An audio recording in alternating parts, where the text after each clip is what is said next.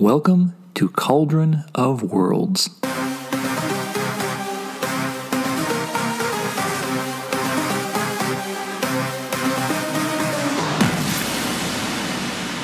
Episode 15 Developing Philosophies. Well, hello and welcome to Cauldron of Worlds. I'm Chad Corrie, and this is episode 15 in an ongoing series about world building. And if you haven't had a chance to take a listen to the previous episodes, I'd encourage you to do that. We've covered a lot of ground. I'm just going to continue on today in this episode talking about what we began at the very start of the second season of the podcast. And that is building up what I call, I guess you could say, belief systems. And we talked kind of heavily initially on the religious side of things, splitting that into the monotheistic and polytheistic worldviews and, and belief systems and how that can work, and some different elements and ideas you might want to incorporate or take a look at or maybe even combine into your world setting. And what I'm going to be doing now is continuing on the, uh, I mentioned four concepts initially in the very first episode of the second season, and now I'll be talking about the third one in particular, which is philosophies, and sharing some information that I've used my, myself for building worlds and also what you might find useful for how you want to incorporate that into your world setting or world settings, whatever the case might be. But before we get into that, I would be kind of doing myself a little bit of a, a little bit remiss, I should say, if I wasn't able to uh, update you what's going on with uh, Trial of the Wizard King. It is presently available now for uh, anyone to pick up. It's in bookstores and uh, online. It should be available, I believe, if not at the time of this recording, then definitely after it, whenever you listen to it. But it should be available just about anywhere in the world. You can avail, you know, avail yourself of a digital copy.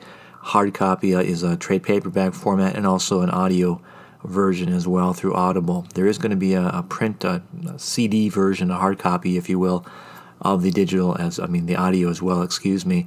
I don't have a solid date in front of me at the moment here. Usually it takes a few months after the book is released till it actually comes out in the hard copy format. Um, but that should be coming in the near future. If you follow the website or other information online, you should be able to avail yourself of that if that's your preferred means to getting access to it. Or you can even go to the library and uh, order it and check it out that way too. So, a lot of means and ways you can kind of get access to the story if you haven't uh, been aware of it yet. This is the second book in the Wizard King trilogy. The first book, Return of the Wizard King, has been out now for.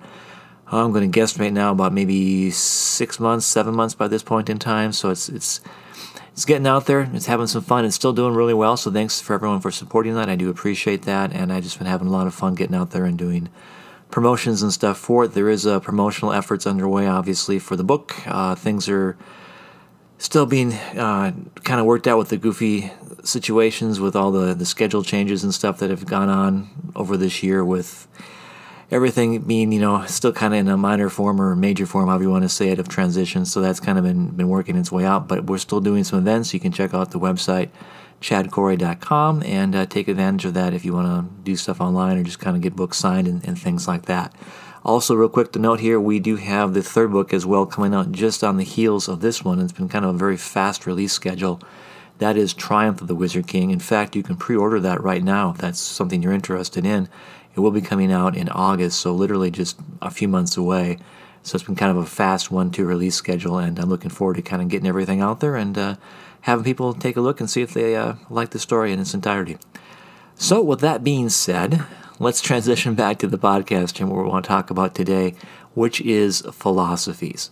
And a philosophy can be a lot of things to a lot of different people. And I'm not going to, like I said, I, I, I kind of steer away from getting into the real deep, heavy stuff of world building because, again, I don't want to bore you if it's not something of a benefit to you. And some of that stuff is specific to individuals' preferences and tastes and things. And again, I don't know everything about everything. So I'd rather than kind of take your time on stuff that isn't necessarily of your benefit, I am sticking more to the generalities of what world building is and giving you some ideas to, as I keep saying, thicken the air, making it kind of ripe with possibilities you can kind of pluck down and incorporate into your own world building ideas or concepts, or maybe we'll generate an idea for something completely different, but it's a way that we can kind of connect and get the ball rolling on the process.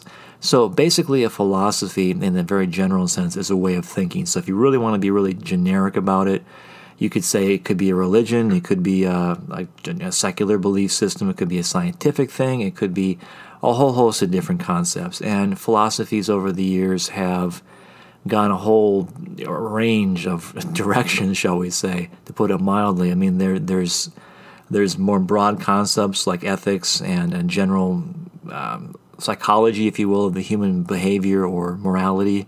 And then there's concepts of political philosophy. There's you know educational philosophy. There's even botanical, you know, like na- nature, natural philosophy, cosmic philosophy. I mean, there's just all sorts of different esoteric philosophies. I mean, you get all sorts of different flavors of philosophy that are really trying to focus on either a specific area of thought or maybe identity or whatever the case might be, or it could be a very raw, broad ranging concept of philosophy trying to explain the whole reality of the cosmos and why everything's here and you know that kind of broad stroke concept so, how you choose to incorporate this into your world setting obviously is going to be something you have to do on your own.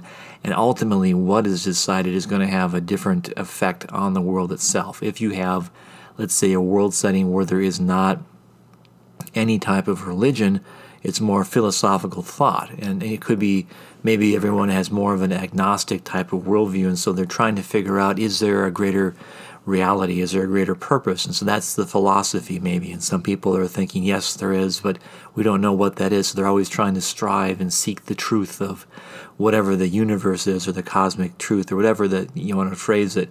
Or maybe there's another side of that coin, which is more, is more of a nihilistic type of uh, mindset where there is no truth. Everything is just nothing. Nothing is, you know, it's just chaos and, you know, this destruction and death and this constant cycles. So, I mean, there's a lot of different ways, like I said, you can incorporate thinking into your world setting just with basic philosophy. I mean, just to give you an example of it, you can take what the classical Greek philosophy had in the beginning, which was uh, the universe was based on four elements, and those four elements interacted, and how they interacted formed the reality of life, existence, and everything like that. And uh, I'm going to paraphrasing here kind of broadly, but the general concept was everything was made up of these little things called atoms. You know, you know, you know sound familiar? And everything is tied together on that. And these atoms and stuff are the building blocks of, of all reality. And so these four elements were were key to the concept of existence and, and, and, everything that went forth from there.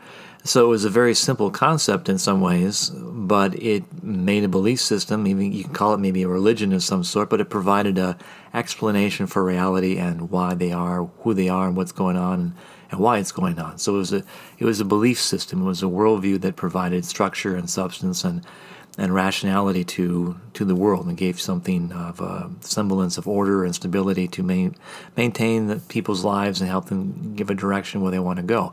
So that's kind of what philosophy does in a general sense. And having that as a key element of your world setting is, is, is a very fun thing you can do because it also can have cultural applications. It can have a definite historical background.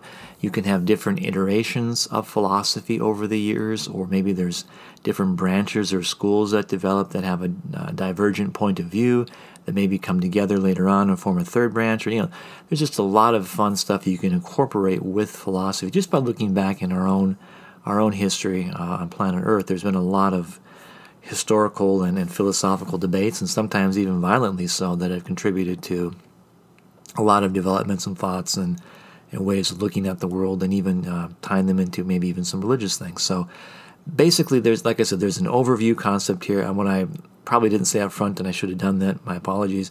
Is you could have couple different ways you can incorporate philosophy. One is to have a, a world totally devoid of any type of religious mindset. And usually that tends to work kind of well for uh, the sci-fi type of books or the hard, hard sci-fi where people have, you know, quote unquote evolved beyond thinking in religious terms or things like that. Or maybe they've always been a very scientific, uh, rational-minded, you know, population or what have you, and they've started out developing um, that mindset. And usually, not always, but usually these are more of a scientific, rational mindset. They're, they're trying to figure out what their philosophy is, how the universe works. What is the real purpose behind the universe? What is the real relation between matter and the mind? What is the real division between is there a spirit or is it just an illusion? You know, what is conscious? So they're, they're, they're getting into more of the heavier, weightier things, but doing it in a rational way and, and you know, combining science and scientific method and stuff into the rationale or the, the foundations or applications of their philosophy. So that's one way to go. The other way is to have some form of religious thought and you have the ability to incorporate philosophical thinking into it. This would be different than what we talked about in the previous episodes about sex because a sect is just a different way of adhering to your belief system. You still believe the same things for the most part, you just have a different take on what's being believed. Maybe you have a different take on how people can be find the right path to, to salvation or they can be having you know this is the right way to do the, the sacred ritual or something. You guys have the wrong ritual. Or this is the right form of leadership for the, the religious organization. Yours is wrong. You have a difference of, of belief or, or thought process or opinion shall we say on how something is done but you're not necessarily disagreeing on the core elements of the religion itself just a, you know the way how it's done or what, what's incorporated in it. With the philo- philosophical religious mindset is you're taking elements of philosophy and you're giving them a religious connotation or you're infusing them with religious belief. And this can be, you can incorporate that from uh, maybe a pre established religion on your world, or you can have something completely different where the philosophy becomes the religion. And you can see that kind of in the, if you go back and study more like Gnostic thought, it has a lot of philosophical and uh, mysticism tied into it, where they, they took different elements of different thoughts and religions and, and philosophy of the day and kind of form their own quasi religion out of it. And I say quasi because you can follow it as a, as a philosophy for a lot of things. It has a definite mystical property to it, but there's also elements in it that are very philosophical, like the division of matter and, and spirit and stuff. So it's, it's a way of explaining reality without getting super overly religious if you don't want to be that way. So you could have a religion, like I said, kind of a quasi religion, but it's more of a philosophy. And so you could see that, like again, for the previous example, maybe this culture, this group is agnostic, but they're trying to find that sacred truth. They're trying to find the sacred reality that this is this is true, and then that's the ultimate answer they're always seeking. So in that sense, it becomes more of a spiritual a quest, more of a, a, purpose in their life to find something, to do something to get this final answer. And so there's a, there's a whole concerted effort, and it's a it's a very religious type of endeavor to find it. And when you do find it, then you have that epiphany, you have that great uh, ecclesiastical blessing, shall you say, of that insight, that knowledge, and you'll be fulfilled. So again, you can see kind of how that ties into that. Another idea would be, let's say you this philosophy is based on the concept of everything has a mathematical and a chemical equation to exist. Everything is numbers and chemicals. And so that is that is a holy sacred thing in, in this belief system, this philosophy. If you just know the right combination of numbers and the right combinations of chemicals, you can do anything. And so that becomes a quest then for mixing and matching the, the perfect combination of these things. And so it becomes maybe even kind of a purpose of trying to build the right human being or the right type of creature or something by mixing the right breeding and chemicals and the right numbers and, and things you can bring about the, the best of everything so it becomes a, maybe a self-betterment program or a way to improve the world because you have all the answers or maybe you know there's other philosophies that aren't necessarily entirely religious but you could do the, a lot of philosophies or thought processes have this where you're a sacred divine being Okay? You start out with that premise, and you just don't know it yet, or you know it in part. And so the whole quest is you trying to discover who you really are. And so it's a kind of a slightly mystical, more of a philosophical approach to finding your truth, whatever that is, or whatever that means, right? And so you have to find that thing out. And then that's that's the whole thing. It's not really a religion per se because you're not really there is no deity necessarily, because basically, in one side, you could say you are the deity. But on the other side, you could just have a random creation of you know nothing into, into something, like you know the evolution concept. So you could do a lot of blending in there too. But again, it's another idea of you you finding your secret sacred deity or the sacred truth within yourself. And so it's not necessarily like I so you're not bowing down and worshiping yourself. You're not building a temple to yourself or other individuals but you are on kind of a quasi religious or spiritual quest trying to seek the answers for who you are, what your future is, and all that kind of fun stuff. And that in that sense, it becomes kind of a quasi religious experience. Other fun concepts, well, I say fun because you know they, they could be, is looking at philosophical ideas from a political spectrum, and I've done this uh, to some extent with uh, actually, and uh, I've been calling them moral philosophies, and basically it's these philosophers trying to figure out what is the best way for you know mankind or whatever people to to live and to interact. What is the best path forward? What is the best ingredients, the mixtures, whatever thought processes, uh, civic laws, and things like that to incorporate into day to day life to to do that. And so you might again, this is a, this could be a very secular worldview, secular philosophy, because it's really just looking at what is the nature of, you know, for our sake, let's say humans. What is the nature of humans, and how do they how do they interact? How do they work? And what is the best way to you know either curb the, the negative impulses and encourage the good, or you know put, put a program in place that provides a way for people to discover the truth and, and move forward. And so you could incorporate that into a whole bunch of different political philosophies, where you know this is you know the, the philosophy that you know everything is controlled by a small elite group. That's better, or some is saying you're better if you're freer, or or a combination of something that in between, where there's some control but not a whole lot, or or a whole lot of different things. You could take stuff from our own uh, our own world's political philosophies, and you could do some harsh stuff that's not maybe necessarily the best, or you could take some more lenient stuff and, and you know kind of run the whole spectrum, or or blend and incorporate things you think are more applicable to your certain situation. And again, this this really fits well with the historical and cultural aspects of your world setting because a lot of these philosophies, or just philosophies in general, usually have a, a root uh, cause or a beginning of some sort tied around a certain event or question or identity or, or challenge or problem that the individual or society is, is facing. And that philosophy comes about as a means to produce a way of, of life or an answer or a solution, or in the very least, seek for a solution to that particular situation. And oftentimes, if that original problem or challenge is no is no longer in existence uh, several generations down the road, the, the philosophy might still be there. It might still be the exact same, but there's also the possibility that it can change and, and develop it over time into into something else completely. Uh, an example I'll give real quicker from uh, from Tralodren again is that there's a I'm not going to say too many specific things because again I don't want to ruin future stories and like, but there there's a group of, of individuals who lived more in the southern hemisphere of the planet and there was a, a social unrest or uneasiness that took place around a, a given point in time. And out of that came an individual who was espousing more of a communal way of life, a simplistic, uh, equal, egalitarian way of, of living, and a fairer, truer way of, of existence. And he put this forth, and everyone thought, yeah, a really good idea. And he kind of went off and kind of made his own little commune and got some followers going and stuff like that. But it's, and so often is the case when you got a lot of people involved and you got more power and influence and stuff going on, they they got corrupted and there were some challenges and the philosophy kind of fell down and actually the guy was actually killed through some uh, issues I won't get into at the moment. But I say that to kind of say that that's kind of an example of a political moral philosophy in that it was developed to trying to try and amend uh, a grievance or a problem that they saw at that time, you know, the social injustices or or problems of that day.